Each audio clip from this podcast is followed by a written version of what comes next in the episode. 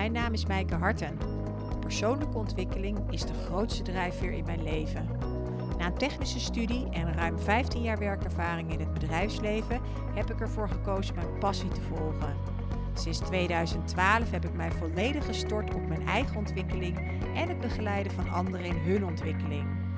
Na een pittige burn-out en de nodige paniekaanvallen heb ik met vallen en opstaan geleerd hoe ik ontspannen en met plezier mijn passie en potentieel moeiteloos om kan zetten in succesvolle resultaten. In deze podcast delen mijn gast en ik over onze ervaringen om jou te leren de principes van mindset, energie en spiritualiteit te gebruiken om jouw potentieel volledig tot zijn recht te laten komen. Welkom in de Ignite Your True Potential podcast. Ik zit hier in het werkelijk prachtige huis van uh, Trudy Langeveld in Oegstgeest. En uh, Trudy die, uh, is 63 jaar en heeft 25 jaar in de gezondheidszorg gewerkt als verpleegkundige, met name dialyseverpleegkundige. En in 2006 is ze de hart gaan volgen en is ze interieuradvies gaan geven.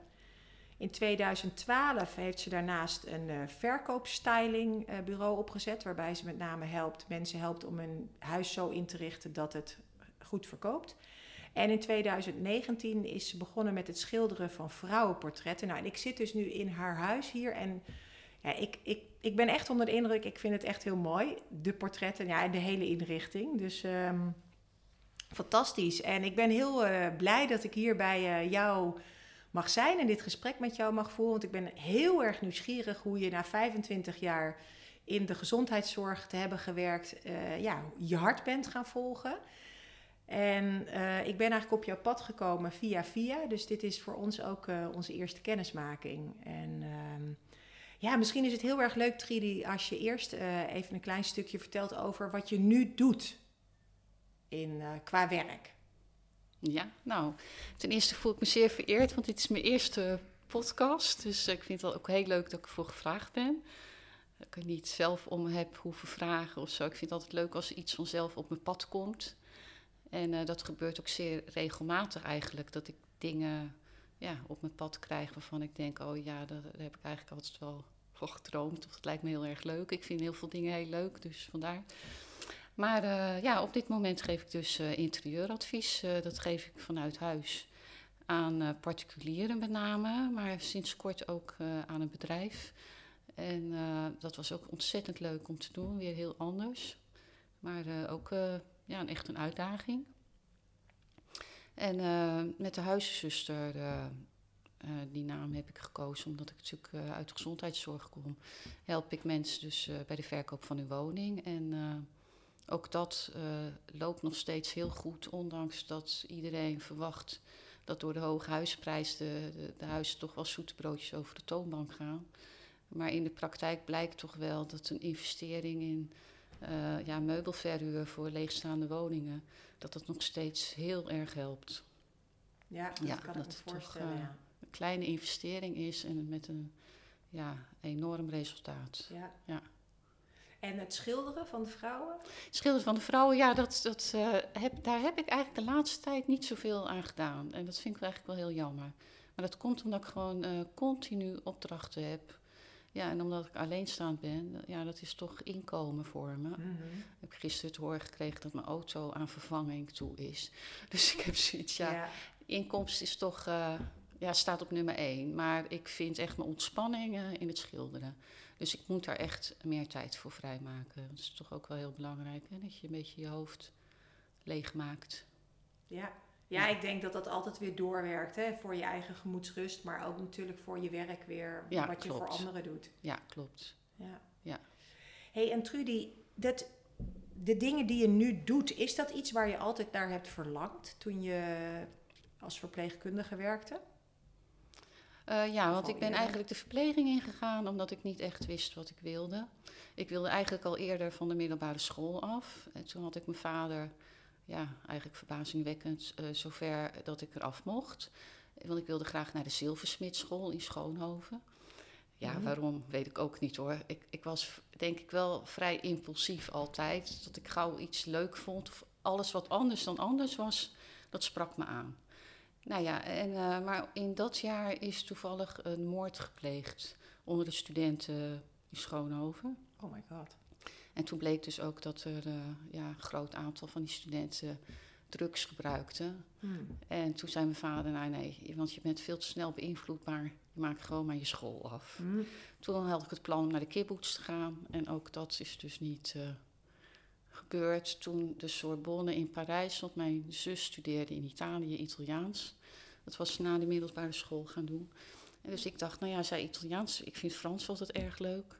Maar ja, uiteindelijk ja, zei mijn vader van ja, als je dan toch de verpleging ingaat, dan heb je helemaal niks aan het Frans. Dus eh, ik zou eerst maar gewoon die opleiding doen. En mijn Mhm. moeder was ook verpleegkundige geweest.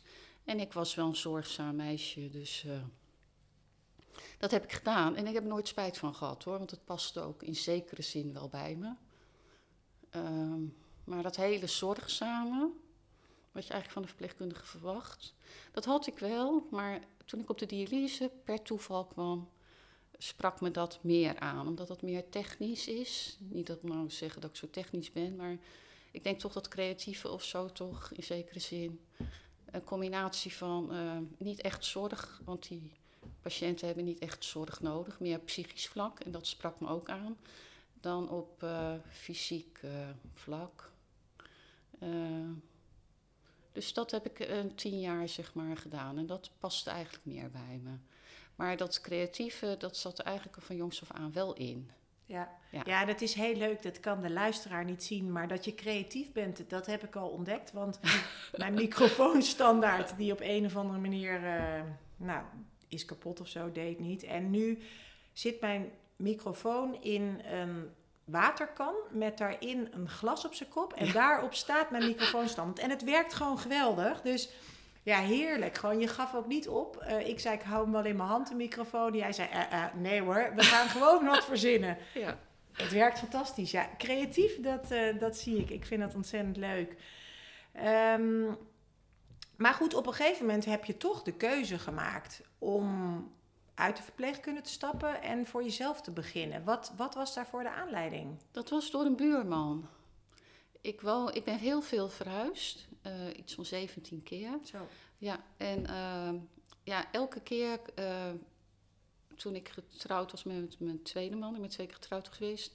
Toen hebben we diverse keren oude huizen zeg maar, gekocht en helemaal verbouwd, opgeknapt. Alle vloeren eruit, plafonds, noem maar op. En eh, ja, dat sprak me zo aan. Dat vond ik zo leuk om te doen. Elke keer weer anders ingericht en dergelijke. Dat, eh, dat we op een gegeven moment eh, kwamen ergens te wonen. En toen zei een buurman tegen mij, want die was het dus blijkbaar opgevallen. Van joh, je bent altijd met je huis bezig. Waarom ga je niet voor jezelf beginnen? Ja. En ja, hij is vorig jaar helaas overleden, die buurman. Maar hij was altijd heel trots erop dat zijn naam vermeld werd op de website. Dat ik door hem, zeg maar, daarmee begonnen ben. Ja. Want hij had ook toen niet kunnen bedenken dat ik daar echt ook stappen in gezet heb, zeg maar. Hè? Dus dat was wel heel leuk. eh. ik denk, ja, door hem, anders was ik het echt niet gaan doen, denk ik. Het was denk ik niet in me opgekomen. Het had me altijd mijn interesse, van jongs af aan eigenlijk. Want bij mijn oma, waar ik vroeger veel logeerde, eh, was ik ook altijd met de meubels aan het schuiven. Eigenlijk mijn hele leven lang. In Frankrijk ook, waar ik wo- woonde. Ik was toch altijd met weinig middelen, was ik altijd dat huis. Ik kocht eerder dingen voor mijn huis dan voor mezelf, zeg maar. ja, dus het heeft er altijd al in gezeten. Heel erg, het is ja. alleen dus de reflectie wellicht van de buurman inderdaad. Ja, ja. Dat je het ook zelf echt begon te zien van... hé, hey, hier kan ik misschien... daar kan je eh, wel gelijk in hebben. ja. Ja, ja. Hey, en als je terugkijkt nu, eh, heb je er dan spijt van dat je het niet eerder bent gaan doen? Nee, want eh, de verpleging was ook een hele mooie tijd. Het was echt eh, leuk met elkaar en in een team werken vond ik altijd erg leuk. Het was altijd gezellig. Ja, het was natuurlijk. en je leert er ook ontzettend veel van hè, als je in de verpleging werkt. Je hebt met leven en dood te maken. Mhm. En al jong word je geconfronteerd met dat het leven eindig is. Ja, achteraf gezien denk ik van ja, ik heb echt hele heftige dingen meegemaakt. Terwijl je gewoon nog hartstikke jong bent. Maar aan de andere kant vormt dat je wel, denk ik. Dat je dan wel weer realiseert dat je geen dingen moet uitstellen. Ik denk dat dat wel. eh, ja, mijn vader is ook vrij jong overleden. Dus ik denk wel dat dat je verdere leven je beïnvloedt, zeg maar. Hè? Heeft je dat ook geholpen dan inderdaad, dat besef in dat je op het moment dat de buurman het zei, inderdaad snel uh, om kon schakelen? Snel dus, snel dus je eigen bedrijf kon beginnen? Ja, misschien wel achteraf. Ja, dat is, op zo'n moment denk je daar denk ik niet zo over na. Maar ik denk wel dat, ik denk, ja, er zijn heel veel mensen hè, die rond hun vijftigste uh, of veertig, ik was toen uh, ja, halverwege de veertig denk ik, zoiets. Ja, ja, ja, achterin de veertig, ja. Dat je dan toch op een punt komt van dat je achterom gaat kijken, denk ik. Van is, ja, is dit nu wat ik wil? En uh, ja, wat, ja, en hoe ging die stap voor jou? Hè? Want je, de, de buurman die uh, liet jou zien van, hè, van eigenlijk van ja, dit, dit past bij me. Het raakte wellicht wat aan in, hè, je zei ik ben mijn hart gaan volgen, dus het zal je ergens geraakt hebben. Ja. Uh, ik zeg dat je, je vlammetjes zeg maar daarop aangegaan. Ja. En uh, ging dat heel makkelijk? Heb je, hoe, hoe is dat gegaan? Ja, mijn oudste zoon, die toen nog heel jong was, want ehm, die was uh, ehm, 13 of zo. Die heeft een website voor me gebouwd. Die heeft gewoon zo'n template uit Amerika gekocht. Ja, ik kon toen nog nauwelijks met die computer zeg maar overweg. Uh, maar die heeft gewoon gezegd van lever maar foto's aan en we gaan kaartjes. Eh, die kaartjes had ik laten drukken. Ik heb inmiddels al weet ik hoeveel kaartjes gehad.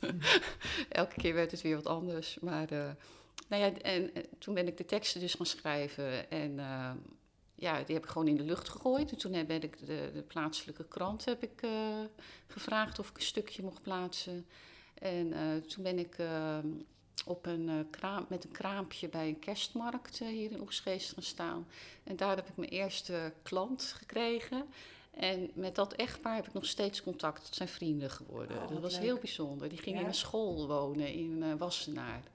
En die, ja, die gaven me het vertrouwen. En ja, dat was gewoon heel, heel erg leuk. En heb je dan een tijdje uh, je verpleegkundige baan gehouden naast dat je je eigen bedrijf opzette? Of had je, heb je heel radicaal ja, ik, keuze ja, gemaakt? Nee, nee, ik heb nog wel af en toe, een aantal jaren heb ik in het LUMC gewerkt op een prikpost. Dat ben ik ernaast blijven doen. Maar in um, 2014 kreeg ik borstkanker. Mm -hmm. En toen heb ik daarna nog een, even een poging gedaan om weer terug te gaan naar de dialyse. Maar dat kon ik fysiek uh, niet meer aan. En uh, toen dacht ik van ja, nu is het gewoon tijd dat ik gewoon vol, vol ervoor ga, alleen interieur. Want ik kon gewoon niet meer uh, ja, in, in dienstverband werken. Dus ik moest ook, zeg maar. Maar ja, ja. ja, maar eigenlijk is dat ook wel fijn. Want ik merkte ook dat ik het ook niet, niet kon samenvoegen, zeg maar. Een deel ergens werken en een deel voor mezelf. Ja. Dus ik ben gewoon ja, maar in het diepe gesprongen. Zo. Ja. Maar borstkanker is niet niks. Nee, absoluut niet. Nee, dat heb ik me ook nooit zo gerealiseerd. Ik heb die vrouwen natuurlijk wel verpleegd vroeger. Ja. Maar ja, ik denk niet dat je uh, kunt indenken wat zo iemand echt doormaakt. Nee. Nee. Nee. En ben je nu helemaal gezond? Ja, als het goed is wel. Ja, Ja. het blijft natuurlijk Blijft altijd het- wel een beetje spannend. angstig Ja. soms. Ja. Ja. Zou, zou je daar iets meer over willen delen, over dat proces? Wat dat met je gedaan heeft, wat je zegt. Hè? Je kan het je eigenlijk niet voorstellen wat dat met je doet. En tegelijkertijd hoor ik je ook zeggen, het heeft je eigenlijk ook doen beseffen, volgens mij, van ja, ik, ik ga nu echt die stap maken. Dus het heeft je ook ergens geholpen om de stap te maken naar het werk wat je nu doet. Maar zou je er iets over willen vertellen, wat, die, wat dat met je gedaan heeft? ja, heel veel. Het is natuurlijk eh, op fysiek vlak eh, Mhm. dat je niet meer kunt, zeg maar, wat je kon. Dat vond ik heel erg moeilijk. Ik was echt een aanpakker die eh, ener- veel energie had. En gewoon dat je gewoon ook niet meer eh, ja, je oude vak zeg maar, uit kunt oefenen. Dat vond ik eh, ja, toch wel best moeilijk. Ook al ja, trok het me diep in mijn hart, denk ik, ook echt niet echt meer hoor. Dat merkte ik wel. Dat ik dacht van, ik kan het ook eigenlijk niet meer opbrengen om die patiënten zeg maar die aandacht te geven die ze nodig hebben. Omdat ik ook nog met mezelf heel erg eh, bezig was, denk ik. Dat was het ook hoor. Ja, doordat je ziek was, was je Ja. met jezelf bezig. Ja, nou ja, dat ik Ja. mezelf overeind moest eh, Ja. weer zien te krijgen na alles. Hè. Dat ik dacht van, nou ja, ik ben gewoon helemaal uitgeblust. En eh, dat je, nou ja, dat, dat, dat, dat kon ik gewoon niet meer aan, zeg maar. En, dus in die zin geeft me dit veel meer rust, want nu ben ik gewoon eigen baas. Dus als ik denk van het wordt me te veel, dan kan ik ook gewoon dagen inplannen dat ik niks doe. Ja, Dat is wel een voordeel. ja. Want hoe lang ben je bezig geweest met dat proces van... Opkrabbelen? Ja, ja wat is beter worden? Hè? Ja, toch dat- een aantal jaren hoor. Ja, Ja. zeker. Ja. ja. Ja, en ik merk nog steeds wel, want het is dus inmiddels al acht jaar geleden.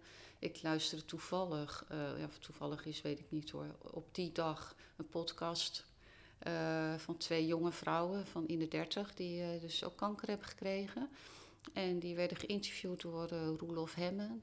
Dat is een presentator die ik ontmoet heb bij een weekend bij de, de school voor filosofie in, in Leusden. Hm?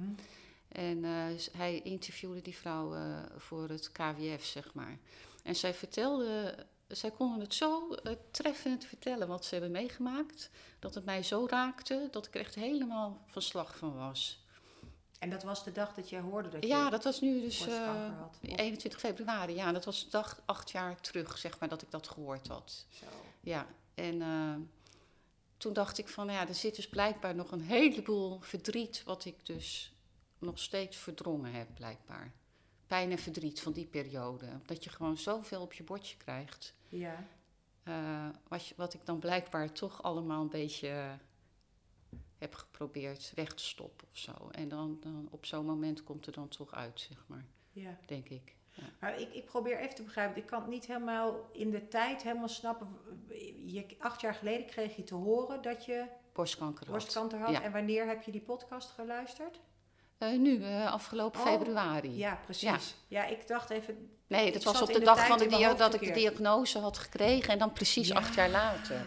Dus ik Ah. bedoel, ja, wat, het dus, wat die ziekte dus met je doet, dat dat, dat dan nog jaren, la- je verwacht eigenlijk niet meer dat dat na acht jaar nog steeds dan niet verwerkt is of zo. Of tenminste Ja. verwerkt is, maar dat blijft bij je, denk ik, zoiets, die, zo'n periode. Ja, dat is heel herkenbaar voor mij. Ik heb een heel erg paardrijongeluk gehad. Eh, en ik in, eh, eh, moet ik altijd even denken, 89. En ehm, ik ben fysiek een jaar bezig geweest met herstellen. Ja. En 14 jaar later ben ik pas begonnen met het emotioneel verwerken. Dus in die zin herken ik Oh, dat wel. ook zo ja, ja. dat dat, ja, je schiet toch in een overlevingsmechanisme, denk ik. dat is het, ja. Ja, je gaat vechten of ja, ik weet niet hoe jij dat ervaren hebt, maar je, je, je, wil gewoon eerst fysiek, denk ik, overleven. Tenminste, heb ik het zelf ervaren. ja. En dan komt er later inderdaad nog een emotioneel, eh, mentaal stuk, volgens mij, wat verwerkt moet worden. ja. ja. ja. ja. Maar hoe is dat nu dan voor je? Want als je dat in februari, dat is niet zo lang geleden. Dus dat kan me voorstellen dat dat wel wat oprakelt bij je dan. Om er nu over te praten, bedoel je dat? Ja, en, en, ja, en om erover te praten en misschien over terug te kijken van hoe, hoe was die periode dan eigenlijk voor mij? Wat, Destijds bedoel je? ja, ja hoe, dat, hoe je je nu, als je, hey, want je zegt, ik, in februari luisterde ik naar die podcast. Ja. En toen voelde ik eigenlijk van, goh, wat zit er eigenlijk nog aan verdriet in me? Wat heeft het eigenlijk gedaan met me? ja. Dat zet je denk ik ook weer een stukje in een proces van weer een keer, nog een keer er, er terug en het verwerken. Ja, ja, ja dat klopt. Ja, maar het, het heeft wel dan... eh, ik heb gewoon een potje zitten huilen. En op Ja. dat moment belde mijn jongste zoon toevallig om iets leuks te vertellen. Toevallig. En het was met FaceTime, dus ik kon het ook niet verbergen. Dus hij Mm. zag aan me dat ik gehuild had. En toen zei hij, wat is er, mam? En toen, zei, en toen schoot ik natuurlijk weer vol. Want ja, Ja. Dat, dat kun je gewoon dan echt niet tegenhouden. Al had ik dat zo graag gewild. Maar dat is ook helemaal niet erg natuurlijk. Want ze hebben me natuurlijk wel vaker eh, zo gezien. Dus dat is ook onzin. Maar eh, dus toen vertelde ik het hem. En, eh, nou ja, en toen zei ik van ja, jij belde voor iets anders. Dus toen vertelde hij iets heel leuks. En toen zei ik, nou, ik voel me al gelijk tien keer beter natuurlijk. en dan is het ook goed hoor. En ik, toen dacht ik ook van ja, ik moet gewoon een lekker taartje gaan halen. En het vieren dat het acht jaar geleden is. En ik ga lekker schilderen vandaag. Ik ga even niks doen. En ja, weet je, dan, dan is het ook goed. Ik wil ook niet verdrinken in dat verdriet of zo, maar dan, uh, het is ook misschien juist wel goed dat je, dat af, dat je er wel af en toe bij stilstaat. Dat Ja. het, uh, ik ben alleen maar dankbaar dat ik er nog ben natuurlijk. Hè? En s- eh, s'avonds, ik was uh, de hele dag geschilderd en toen was ik nog boven bezig. En opeens stonden mijn jongens in de kamer. En die hebben eten gekookt. Dat was hartstikke leuk. Dat was echt ja, verrassing. Want de een had dus de ander gebeld. Van het gaat niet goed met mama, laten we vanavond lekker uh, daar gaan eten. Dus uh, Zo. ja, dat vond ik echt heel mooi. Ja, mooi. Ja, ik vind het mooi wat je zegt. Dat, dat, wat ik je hoor zeggen, eigenlijk dat het schilderen dus zo belangrijk voor je is als uitlaatklep dan om, ja, denk ik, die emoties ruimte ja, te geven. absoluut. Ja. Werkt dat zo dan voor ja, je? Ja, dat denk ik wel. Ja. ja, ik ervaar als ik schilder, dan denk ik gewoon aan iets. Mm. En dat vind ik echt heerlijk. Ik zet muziek op en ik ben gewoon echt in een soort andere wereld. Ja. Dus sommige mensen zeggen ook van ja, ik zie zoveel uh, van die verdrietige gezichten. Ze lachen helemaal niet of zo. Maar dan denk ik, ja, misschien is dat ook uh, niet dat ik nou mijn verdriet erop zet. Maar dan denk ik, ja, ik vind een, een lachend portret van een vrouw vind ik zelf eigenlijk helemaal niet interessant ook. Ah. Dus dat is het denk ik ook. Uh, Ja.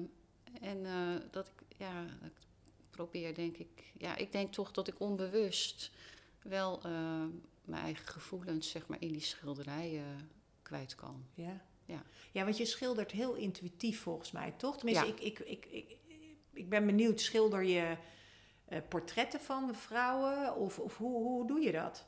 Nou, in eerste instantie ben ik begonnen met gewoon wat lijnen uh, waar je dan weet waar de ogen en de neus en de mond uh, moeten komen. En ben ik het gaan invullen, uh, maar ook soms met je linkerhand. Ik ben bij Yvonne van Bergen heb ik een, een, een traject gevolgd. En uh, ja, dat was echt intuïtief schilderen. Dus ook gewoon een stuk houtskool pakken en een vel papier. En dan maar gewoon iets doen. En niet uh, dat het. Het hoeft dus niet perfect te zijn. Dat was het fijne altijd bij haar. Juist uh, dat vrije werken, gewoon maar laten komen wat komt. En dat het goed is wat er komt. Niet. Uh, ja, gewoon, uh, ja, gewoon, gewoon het laten komen, zeg ja. maar. Dat ik, ja, maar dat wil ja. ik je ook zeggen. Hè? Want je zegt ook, ik denk helemaal niet na. Ik ga gewoon zitten. Kom je, ja, ik ben gewoon heel nieuwsgierig. Hoe ervaar je dat? Hè? Want je zegt, ik denk niet meer na. Kom je dan in een... Ik stel me bijna voor dat je in een soort tijdloosheid komt of ja, zo een soort dan? trance of zo. Ja, ja. ja. ja.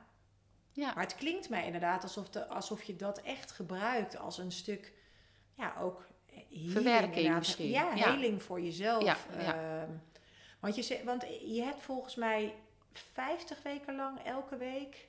Ja, een portret gemaakt. Ja. Ja, ja, Maar de portretten zijn dus niet van bestaande vrouwen. Je bent gewoon gaan zitten en je hebt de vrouw laten ontstaan. ontstaan die Ja. op dat moment wilde ontstaan. ja, klopt. Wauw. Ja, ja.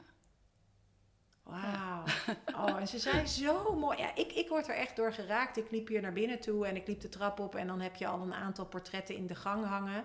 ja. En je hebt er hier ook een aantal in je woonkamer hangen. Ja, ik wilde een expositie geven vanuit huis tussen kerst en oud en nieuw. Maar door de corona is dat eh, helaas niet eh, Ja. doorgegaan. Dus misschien in het voorjaar of dat ik het gewoon nu tussen, weer tussen kerst en oud en nieuw probeer. Nou, ik kom zeker langs. Leuk. Nee, ik vind ze echt, eh, ik vind ze echt indrukwekkend. En inderdaad, ja, ik, dat, dat is dus. Ja, ik denk dat dat dat ook is, dat je dat voelt, weet je. Wat, wat daar dus, het verhaal wat daarin zit of zo op een of andere manier. Heb je zelf het gevoel dat een bepaald portret een bepaald verhaal ook met zich meebrengt? Ja, Of- ja, bepaalde weet ik nog wel op welk moment ik die geschilderd heb. Ja. Ja. En zijn Ja. het dan op een of andere manier misschien niet 50 portretten van jou? Ja, sommige mensen zeggen dat ze mij erin herkennen of zo. Maar dat gaat onbewust hoor. Ja. Nee, Ja. maar dat is weer dat ik denk van, goh, als je dat zo van, vanzelf gaat, het komt uit jou. En je hebt er ook wel verhalen bij. Ik kan me voorstellen, ja, dat zijn stukken van jou misschien die dan Ja, het vorm kunnen. krijgen of ja, zo. Ja, ja, ja, onbewust wel, denk ik. Ja. En, en dat ben je in eh, 2019 begonnen, die portretten. Heb je daarvoor ook eh, geschilderd? ja, Of, vroeger heb ik wel geschilderd. Het was ook zo dat ik eh, toen in de zomer 2019 met mijn zus op het terrasje hier in Oekseest zat. En ik eh, ja, was vrij gestrest. Ik ben best wel een beetje stresskip. En ehm, toen zei ze van, joh, waarom ga je niet weer schilderen? En mijn zus is echt een heel ander type dan ik ben. Die is heel rationeel. Mhm. En dat ik het uit haar mond hoorde van, waarom ga je niet schilderen? Vond ik ook zo bijzonder. Dat ik dacht, nou ja, als zij het zegt... Toen dacht ik, ja, dat, dat, dat heb je gelijk in, dat moet ik gaan doen. En Ja. toen eh, ben ik op zoek gegaan. En eigenlijk vrij snel wist ik al dat ik bij Yvonne van Bergen wilde gaan schilderen. Eh, dat sprak me enorm aan, omdat ze toch gewoon ook, eh, ja, ook andere dingen erbij haalde bij het schilderen op het gebied van persoonlijke ontwikkeling. En dat ik dacht van, eh, ja, dat, eh, dat vind ik leuk. Ja. Lijkt me heel leuk. Ik twijfelde ook wel, want het was best een groot bedrag. En ik heb haar toen ook eh, contact met haar gezocht. En toen, ja, dat was heel bijzonder. Ik, toen zei ze van, ja, het kan zeker helend werken, het schilderen. En toen dacht ik, ja, helend, helend. Ja, weet je, aan de ene kant ben ik een nuchter persoon. Mhm. Ik kom uit een nuchtere, nuchter gezin, ondernemersgezin. En gewoon niet zeuren en doorgaan en geen flauwekul. Maar ja, ik, ik sta er ook gewoon nu ook steeds meer voor open voor dat soort dingen. Dat ik dacht ook van ja, ik, eh, ik ga het gewoon doen. En dat heeft me enorm veel gebracht. Daar ben ik ook ontzettend blij om. Dat ik, eh, en vooral tijdens de corona ook. Dat ik, dat ik gewoon eh, elke week dat portret ook eh, eh, af moest hebben. Ja, dan had ik gewoon ook een doel. Hè? En de mensen gingen erop rekenen van, oh, er komt weer een nieuw portret aan. Dus ik ging ook verkopen. Dus dat vond ik dat had ik ook nooit verwacht. Dus dat is ook Oh, je heel erg leuk. ook? Ja, ik verkoop ze ook. Oh. Ja. nou, I'm interested. ja, sommige wil ik eigenlijk niet kwijt. Gewoon. Nee. Die maar, zijn te dicht bij je. Ja. ja, daar heb ik dan toch een soort. Het is een soort kinderen van je. Dat klinkt Mm. heel idioot, maar dat, zo is het wel. ja. Ja. Jeetje. Ja, en interessant wat je zegt, hè, van je zus die geeft dat dan aan, moet je niet schilderen. En het is bijna alsof En de je- buurman ook. Ja, Ja, de buurman Ja, ook. Bijna ja. alsof je dan... dat ja, wat nodig hebt dan? van ja, anderen. ja, of dat, dat de toestemming die je dan krijgt Ja, of ik zo? denk dat het dat, dat zoiets is. Ja, dat zou best kunnen. Ja, dat ik niet echt vanuit mezelf eh, durf. Maar ja, en uiteindelijk is dat Frans, waar ik zo van hield, is ook op mijn pad gekomen. Ben ik ook toevallig in Frankrijk op de dialyse terechtgekomen. Dus ja, er zit toch wel een bepaalde lijn in, je leven, denk ik gewoon. Hè? Dat er toch dingen gebeuren Ja, die je eigenlijk diep van binnen misschien ook graag wil of zo. Ik weet ja het ik, niet. ben, ik ben zo nieuwsgierig naar Trudy. Waar verlang je nog meer naar? Oh, nou, leuke man aan mijn zijde. Oké. Ja. En dan moet ik zeggen, dat mag Trudy? Nee, daar ben ik inmiddels ook wel van overtuigd dat ik het waard ben. Maar ik, ook dat heb ik heel lang gedacht, eh, van eh, ben ik het wel waard of zo. Ja, Ja. ja. Ja, Heel maf is idioot. dat, hè? Die stemmetjes in ons hoofd of zo, of die verhalen die we maken, die ons dan belemmeren om Ja, ja, Ja. echt te volgen waar we naar verlangen. En tegelijkertijd hoor ik je ergens ook zeggen, het klopt in de tijd toch ook.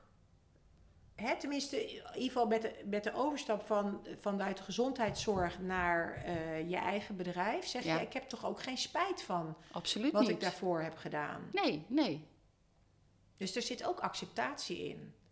In, Ja, dat is ook zo. Ja. Ja. ja. daar leer je natuurlijk ook weer van. Hè? Ik bedoel, ik denk dat eh, niets echt eh, verloren tijd is, in feite. Ook al is het een periode, eh, dat het geen fijne periode is, ook kun je daar iets uithalen hè, voor eh, je verdere leven. ja, als je terugkijkt op je ziekte, wat, wat, als je daar, wat heb je daar dan uitgehaald? Nou, daar hebben me mooie contacten opgebracht. Ehm, en eh, ook, eh, ja, ik ben echt eh, nog steeds, kan ik ontroerd raken van de mensen die om me heen stonden op dat moment. Mm. Ja. Ja, dat was echt, ja, gewoon heel mooi. Dat je uit onverwachte, uit onverwachte hoek, dat de mensen ja, met soep op de stoep staan of voorkomen rijden om eh, mee, met je naar het strand te gaan lunchen. Of met je meegaan naar de chemo of eh, moeilijke gesprekken voeren. Ja, dat, eh, weet je, dat, dat sterkt je enorm. Dat ik denk van, ja, mocht je ooit ziek worden of zo, dan wens ik echt iedereen toe dat hij dan zo'n mooi netwerk om zich heen heeft. Hè? Ja. Ja. Ja. Ja. Ja, dus dat heeft me ook toch, eh, ondanks dat het gewoon hartstikke rottijd was, heel veel gebracht wel. Ja. En ook eh, dat ik ook me heel erg realiseer dat je niets moet uitstellen. Alles wat je graag wil, moet je gewoon doen. Dus ik, hè, dat als je graag een, een relatie wil, dat je gewoon toch dan eh, moet gaan daten. Ja, ik bedoel, er zit niks anders op. Het is niet echt eh, altijd leuk. Maar ook dat heeft leuke kanten. Alles, alles heeft een, een, eh, een leuk, een positieve en een negatieve kant. Hè? Ik bedoel, eh, Maar dat vraagt soms best veel moed, toch? Denk ja, ik. absoluut. Want Ja, dat, is- ja, ja, ik kan me ook voorstellen, want ik ken best wel veel vrouwen die het opgegeven hebben. Die denken van, nou ja, dan, dan is dit het maar. En, maar ja, ik heb zelf een 93-jarige moeder en zij is al op eh 59-jarige leeftijd weduwe geworden. Is mijn vader jong overleden. En als ze nu achterom kijkt, zegt ze ook van, ja, het was toch wel heel leuk geweest als ik toch nog weer een partner aan mijn zijde had gehad. En ze heeft ja, diverse mannen wel zijn op het pad gekomen. En eh, ja, die wilde ze niet. Maar eh, en ze is ook nooit op zoek gegaan. Maar mijn moeder is wel mijn voorbeeld in die zin dat ik denk van ja, stel dat ik ook 93 zou mogen worden. Ja, dan heb ik toch nog eh 30 jaar te gaan, zeg ja. maar. En dan zou het heel fijn zijn. Maar als het niet gebeurt, is het natuurlijk ook goed. Ik bedoel, je kunt niet altijd alles krijgen natuurlijk wat je wil hè, in het leven. Je kunt Ja, zoiets dat niet dat is ons verteld, hè? Waarom zou je niet alles kunnen Nee, maar ja, ja, ja, ja, in zekere zin bepaalde dingen kun je natuurlijk wel afdwingen. Maar Ja. de liefde, op het gebied van de liefde, weet ik niet of dat nou... eh, Nee, maar het is natuurlijk ook wel in hoeverre kun je openstaan inderdaad voor dingen. Hè? ja, Dus dat, is het je openstellen. Ja. Ja, Ja. En, en, en de moed hebben om ook de stappen te nemen om überhaupt die geliefde tegen te kunnen komen. Want hè, ja, als je alleen maar thuis binnen je vier muren zit, dan is het misschien best wel lastig. ja, dan komt hij niet aanbellen, hè? Nee. Nee, Nee. nou, dat, zelfs dat kan misschien, Ja, maar dat is, ja, het wordt wel, je maakt het niet makkelijker, denk Nee, ik, door. nee, nee. Maar Dus- wat je zegt, openstellen is ook een ding natuurlijk. hè? Ja. ja. Ja, en dat hoor ik je wel. Ik hoor je wel zeggen daarin. Kijk, ik, ik- wat ik je hoor zeggen is: je hebt een stuk acceptatie in de dingen die gebeurd zijn of Ja, gebeuren. Uiteindelijk wel, ja. ja, je hebt een stuk. eh, je, je hebt heel erg geleerd daarin ook van. ehm, eh, ik, ik, ik mag me openstellen. Volgens mij, heb, wat je zegt, in je ziekte heb je dat ook.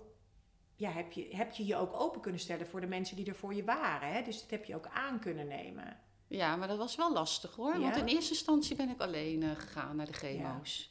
De eerste chemo heb ik alleen gedaan. En toen eh, was het zo heftig dat ik dacht van... Ja, weet je, je doet nou wel zo stoer... en je vindt dat je Ja. van jezelf dat je dat moet kunnen. Maar is het verstandig? Want stel dat je nu zou komen te overlijden... door een anafylactische shock, ik noem maar wat...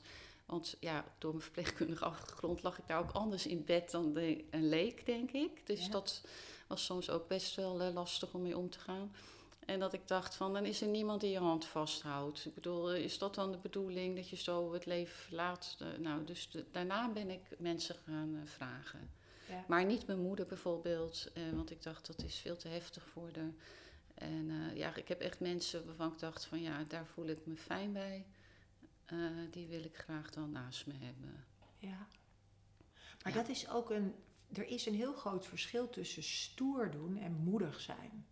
Ja, ja. Hoe, hoe, hoe, kun, jij, kun jij er wat over zeggen wat voor jou het verschil daarin is? Ehm, ja, het is denk ik eh, moediger om hulp te vragen dan, eh, dan zo flink te zijn voor jezelf. Ja. Maar ik moet nog steeds wel zeggen dat ja, afhankelijk zijn van anderen is gewoon heel lastig. Eh, dat, dat eh, vind ik nog steeds wel heel lastig om aan te geven van eh, kun je me daarbij helpen. Maar ik denk dat heel veel mensen, ja, het ligt denk ik ook aan je, aan je opvoeding. Hè, dat je ehm, ja, zelfstandig bent en eh, het zelf moet kunnen rooien. Maar dat juist je kwetsbaar opstellen bedenk je eigenlijk veel meer.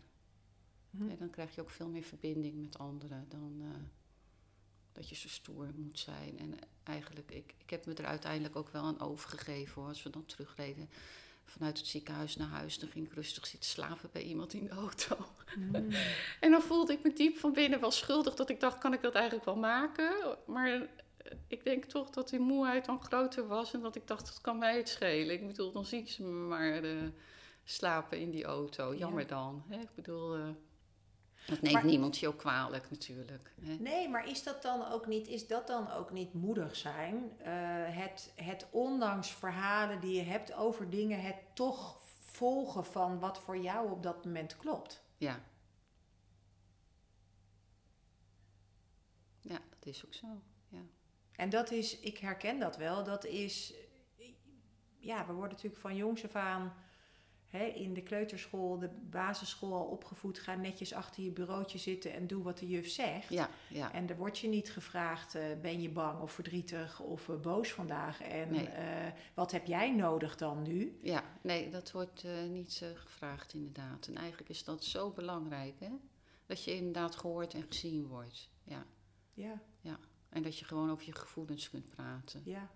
Maar ja, ik denk dat het gewoon heel lastig is voor mensen. Dat, ja, mijn broer zei laatst ook nog van, eh, op een verjaardag van waarom, eh, waarom heb je dat nooit gezegd dat het je dan zo, dat je er zo moeilijk mee had. Maar ik denk het, het is geen kwestie van eh, dat je dat uit jezelf vertelt aan anderen. Het is meer dat de ander ernaar vraagt, denk ik ook. Van, als jij zegt, wat heb je nodig? Of hoe voel je je? Of dat er een echt gesprek gevoerd wordt. Dat gebeurt, Ja, naar mijn idee, soms te weinig of zo, hè?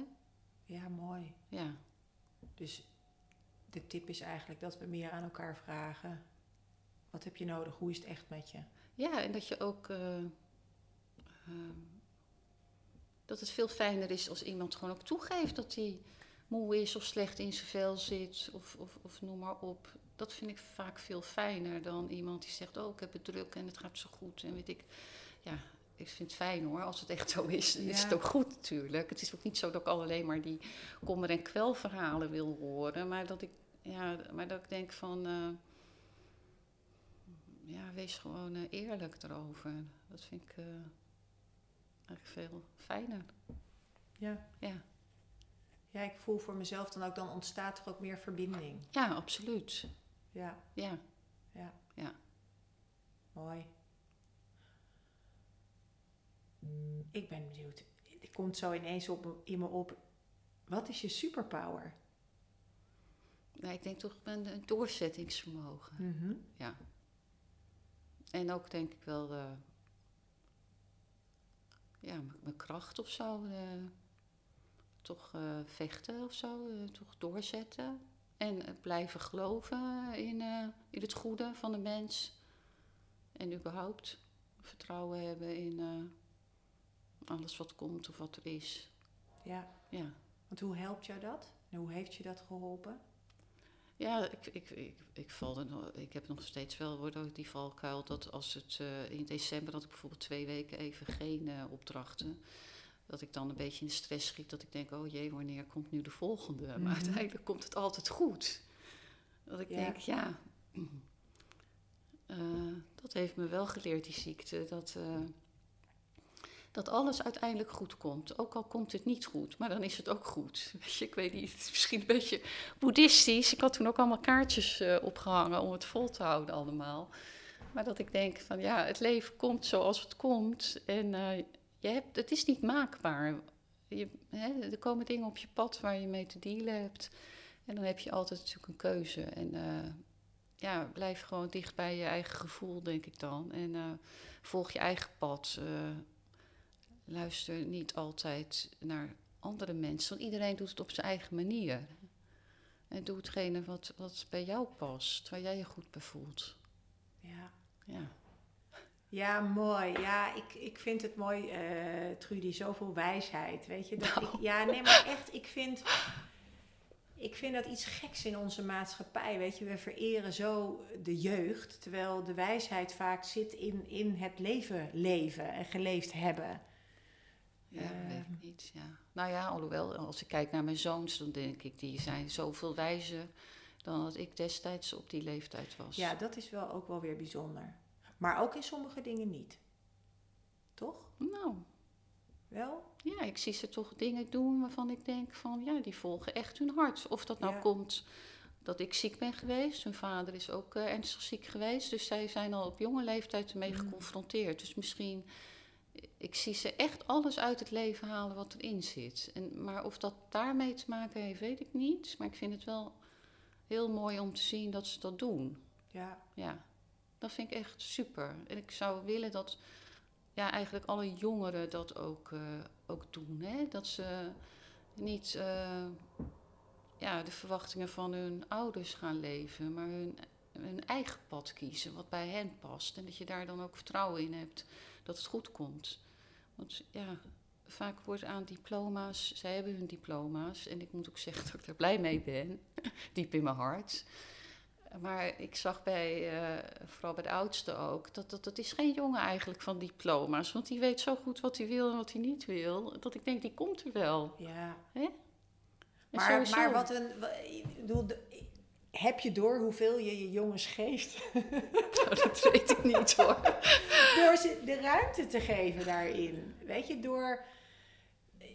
Ja, maar Ja. zelf ben ik ook wel zo opgevoed hoor. Toch door mijn ouders ook. Ja, ja.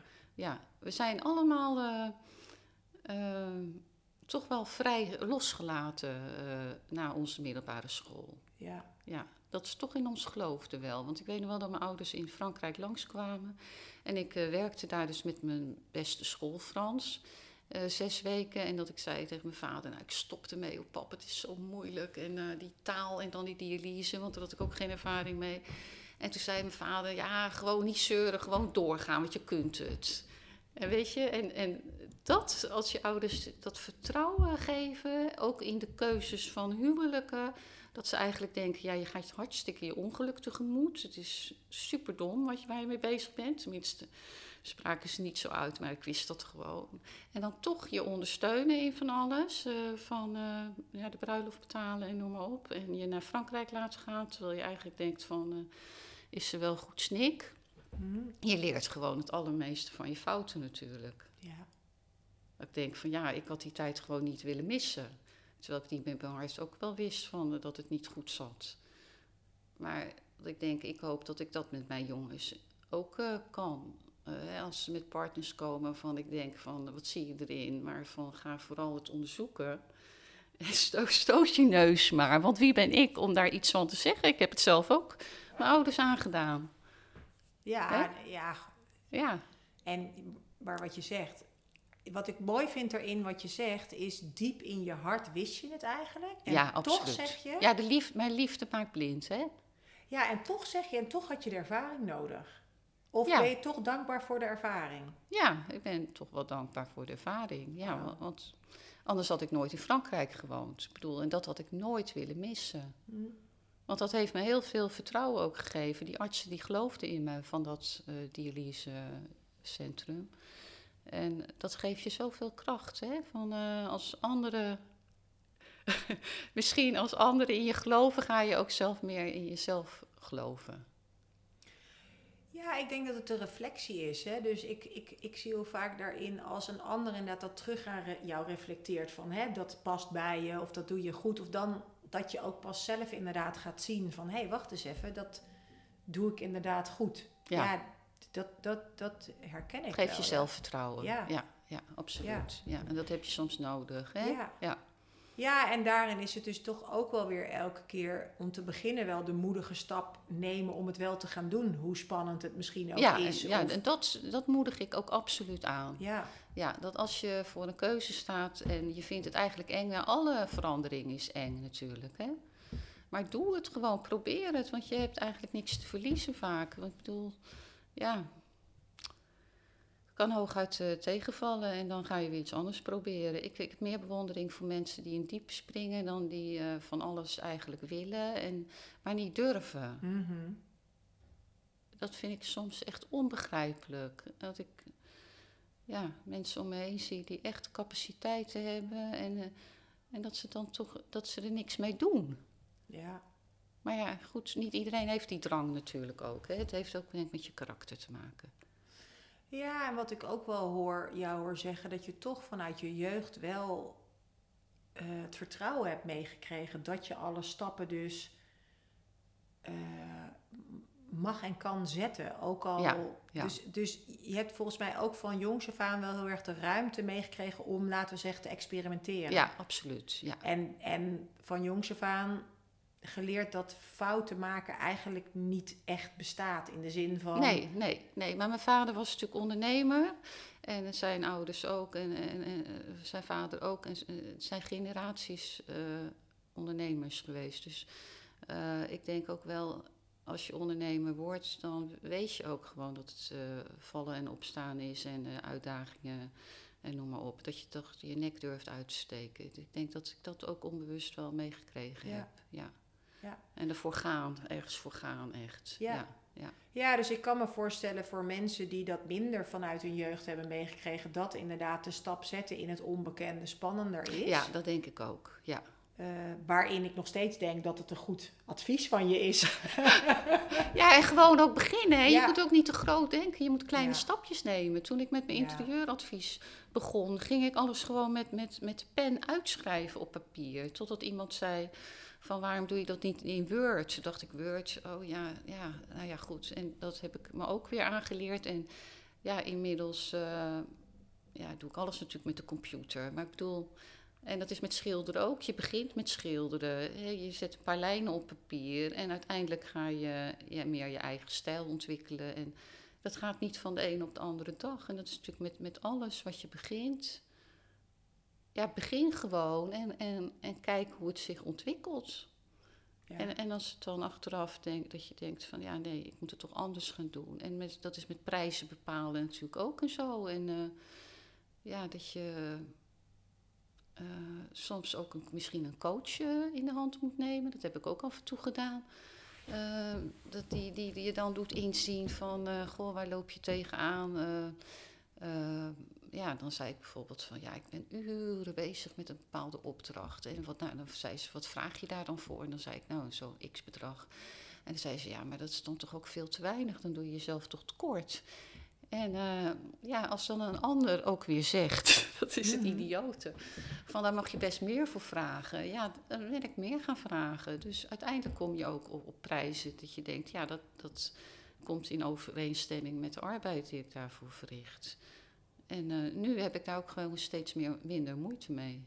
Ja. Hè, dat je voor iets gaat staan ook, dat je denkt van ja, nou, ik lever dat en eh, dat eh, brengt dat en dat op voor de klant. Als hij het er niet voor over heeft, ja, dan moet hij het gewoon niet doen en anders wel. Ja. En ja, Ja, wat ik heel mooi vind, wat je zegt, is in kleine stapjes. Dat herken ik ook.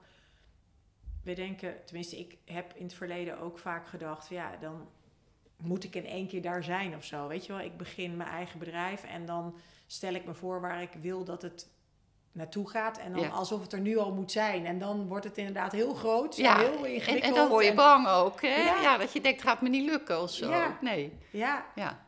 En bij mij was het ook, ik was gewoon in gesprek met iemand en eh, die, ik, die zei tegen mij, Mike, wil jij mij gaan coachen? En ik dacht, "Wa- wat? Eh, Eh, super toch? ja. Ja, en zo is het eigenlijk ook ontstaan. En ik herken dat dus heel erg wat je zegt. Ga gewoon, begin gewoon en zet gewoon kleine stapjes. Maak het niet te groot, zet inderdaad wat op papier. We kijken de hele Ja, tijd naar buiten toe, naar mensen die inderdaad al eh groots zijn en, en weet ik wat voor elkaar. Maar die zijn natuurlijk ook niet in één dag gekomen. Nee, absoluut niet. En vergelijk jezelf ook niet zo met anderen, want ieder mens is uniek. Dan kijk, iedereen heeft kwaliteiten. En eh, ja. En, eh, en niet iedereen is ambitieus. Dat hoeft ook helemaal niet. Blijf gewoon bij jezelf en, en doe de dingen die je leuk vindt. En dan denk ik van, dan komt het eigenlijk al- altijd goed. Ja, ja mooi. Als je nou zo terugkijkt, hè, we hebben echt eh, best wel veel stukken in je leven aangeraakt. Ehm, wat was dan de belangrijkste les tot nu toe? Eh, blijf jezelf recht in de ogen kijken, denk ik. Blijf trouw aan jezelf. En ehm, ehm, ja, in mijn geval van, eh, heb ik, eh, ja, ben ik, ja, hoe moet ik het zeggen? Dat het goed is om echt dicht bij jezelf te blijven. Ik denk dat dat het allerbelangrijkste is. Dat ik mezelf te veel heb laten leiden wel door anderen of zo. Hè? Te veel eh, aan verwachtingen misschien willen voldoen. Of, of eh, zoals het hoort of zo. Dat je gewoon, dat je daar eigenlijk een beetje lak aan... heb ik eigenlijk van, wel van geleerd. Dat, dat je toch je eigen hart moet volgen. Het is jouw leven, weet je. Dat, dat heb ik van geleerd. Dat, dat je dingen, geen dingen moet uitstellen en misschien eerder uh, aan de rem moet trekken als je voelt dat iets niet goed gaat. En dat, heb, dat heb ik wel in mijn huwelijk zeg maar, geleerd. Dat ik denk van, ja, omdat je dan ja gezegd hebt. Voor mij was dat heel belangrijk. Mm -hmm. En dat je dan ten koste van jezelf, ten koste van jezelf langer doorgaat met dingen. Dat, dat zou ik denk ik niet zo gauw meer doen. Nee. Maar aan de andere kant heeft dat ook natuurlijk iets moois, hè? dat je toch het probeert. En, uh, ja, het vraagt ja. ook daar weer moed om uit iets te stappen waarvan ja. je waarschijnlijk dacht, dit is voor de rest van mijn leven. Ja, dat is het, ja.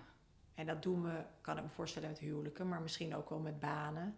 Ja, ook. Met banen ook, ja, dat, dat zeker, ja. Het is, met banen begrijp ik niet. Er zijn zoveel uh, ja, ik heb op plekken gewerkt waar, waar mensen dan overspannen waren en, en uh, medicatie slikten tegen uh, hoge bloeddruk van de stress. En dat ze dan toch op zo'n plek bleven. En jarenlang. En dat ik zei van ga toch weg daar. Je hebt zo weer ergens anders werken. Ik bedoel, er is zoveel werk. Zeker in de gezondheidszorg. Dat ik dat, dat, nee, dat, daar kan ik echt met mijn pet niet bij. Nee. Maar dan toch voor die zogenaamde zekerheid kiezen. Maar dan denk ik, er is geen zekerheid in het leven. Echt niet. Dat heb ik wel geleerd. Eigenlijk is dat hetgene wat ik moet zeggen. Er is geen zekerheid in het leven. Ook al denk je dat. Nee. Nee, nee. En dus, dus volg vooral je hart. En, en doe echt dingen ja, waar je blij van wordt. En uh, ga niet uh, zitten zeuren over dat je de was nog uh, moet strijken. of weet ik het. Grote onzin allemaal. Ja, ja dat, dat begrijp ik niet. Dat er mensen zijn die volgens lijstjes werken en, en dit moet en dat moet. En dat ik dan denk, relax, de zon schijnt, ga naar buiten. En ga, ja, ik bedoel, je moet ook werken, daar gaat het niet om. Maar probeer toch echt wel uh, de leuke dingen uit het leven eruit te pikken. Want voor je het weet is het voorbij. Ik bedoel, je weet ook niet wanneer jouw tijd komt. Nee. nee. Dat zag je bij dat programma over mijn lijk ook. Dat ik denk, zulke jonge mensen. Het kan iedereen overkomen. Hmm. Dus haal eruit wat erin zit. En geniet van alle kleine dingetjes. Ja, dat, dat, uh, dat heb ik wel van geleerd. Ja, en dat overal wel iets, iets positiefs uit te halen is. Ook al is het nog zo donker om je heen, er is altijd wel weer een lichtpuntje. Want dat heb ik wel ervaren. Dat, ook al zat ik heel diep soms, dan gebeurde er altijd toch wel weer iets waarvan ik dacht, van, ja, zie je wel, er, komt, er, komt, er is altijd iets leuks wat erop volgt. Hmm. Oh, Trudy, wat een heerlijk mooi, ja, maar zo hoopgevend denk ik ook. Weet je, ook op momenten dat je eventjes niet zo lekker in je vel zit. Ik ga meenemen, elke keer weer terugdenken van, ja, er, er komt vanzelf wel weer wat moois. Kijk wat de mooie dingen zijn. En maak er gewoon het mooiste van. Ja, leef je mooiste leven, inderdaad. Ja. ja. En blijf geloven in jezelf ook. Ja. Ja. Want, en dat kan een ander je ook niet geven. Hè? Ik bedoel, dat moet uit jezelf komen. Ja. Ja, en we leven nu denk ik in een maatschappij waar we toch steeds meer naar buiten aan het kijken zijn van wat is er inderdaad allemaal wat je denkt dan dat je misschien moet. Door, ook juist door alle social media en Hè, dat is, het is heel interessant dat we overal mee kunnen kijken in de hele wereld. Maar dat maakt het ook niet per se makkelijker, denk ik, om naar binnen toe te gaan daarin. En te ontdekken wat is echt voor mij. Ja, klopt. Ja, je zoekt het vaak in uiterlijke dingen, hè? Ja. Ja. Ja. Dat is zo. Ja, en dan zijn we wat mij betreft ook alweer een beetje terug bij het begin in de uiterlijke dingen. Want jij maakte ook prachtige dingen.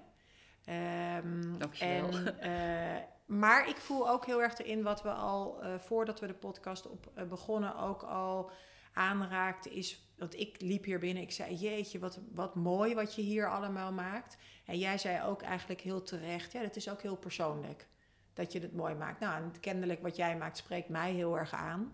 En eh, dat hoeft niet iedereen aan te spreken. Nee, en dat daar gaat het ook niet om, hè? Nee. En dat is eigenlijk dus de cirkel ook rond, hè, van eh, blijf inderdaad bij jezelf. eh, ook dus in die uiterlijke wereld, in wat je dan wel, eh, wat wel voor jou is, wat je wel voor jezelf wil hebben en ook wat, wat dus gewoon helemaal niet. Ja, Een klopt. stuk onderscheidingsvermogen daarin. Ja. Ja. Is er nog iets, Trudy, wat je zou willen delen waar we het helemaal nog niet over gehad hebben? Er is al heel veel waardevols gezegd. Nee, ik zou niet zo gauw weten wat. Nee, Nee. nee. Ik denk dat het meest wel gezegd is, toch? Er is in ieder geval heel veel gezegd. Oh, ja? Ja, absoluut. En heel, ik, ik vind het heel mooi eh, wat je gedeeld hebt. Ehm, ja, er zijn mensen die meegeluisterd hebben, die ehm, naar jouw wijsheid, maar die wellicht ook wel heel nieuwsgierig zijn geworden aan wat jij maakt, eh, wat jij kan doen als interieuradviseur of als verkoopstylist of de portretten die je geschilderd hebt. Waar ehm, kunnen mensen jou vinden als ze meer willen zien over wat je doet? Eh, ik heb twee websites. Dat is eh, TL Interiors, dus van Trudy Langeveld. tlinteriors.nl. Dat is voor mijn interieuradvies en eh, schilderijen zet ik daarop. En eh dehuizenzuster.nl is voor de verkoopstyling en de meubelverhuur. En, en al je portretten zijn op Instagram. Ja, Te zien, op? Instagram. Ja, En- onder TL Interiors. Ja. Ja. ja. klopt. Ja. Ja. Nou, hartstikke bedankt voor eh, jouw openheid. Nou, jij Eh, bedankt voor de gesprek. uitnodiging. En eh, voor de luisteraar, ja, ga, ga zeker even kijken op Instagram. Ehm Trudy maakt echt prachtige, tenminste vind ik prachtige dingen. Als het jou niet aanspreekt natuurlijk ook helemaal oké. Maar Ja. ik zou zeggen, het is zeker de moeite waard om eventjes te kijken. Dankjewel. Super leuk dat je luisterde naar deze aflevering van de Ignite Your True Potential podcast. Als je het leuk vond wat je hoorde en je de volgende aflevering niet wil missen, abonneer je dan nu en laat een review achter zodat meer mensen deze podcast kunnen vinden. Als je denkt dat deze aflevering ook waardevol is voor anderen, wil ik je vragen een screenshot te maken van deze aflevering en deze op social media te delen. En vergeet mij niet te taggen, zodat meer mensen de podcast kunnen vinden. Voor extra inspiratie kun je me ook vinden op Instagram onder Mijke Harten. Alvast super bedankt voor het delen en graag tot een volgende aflevering.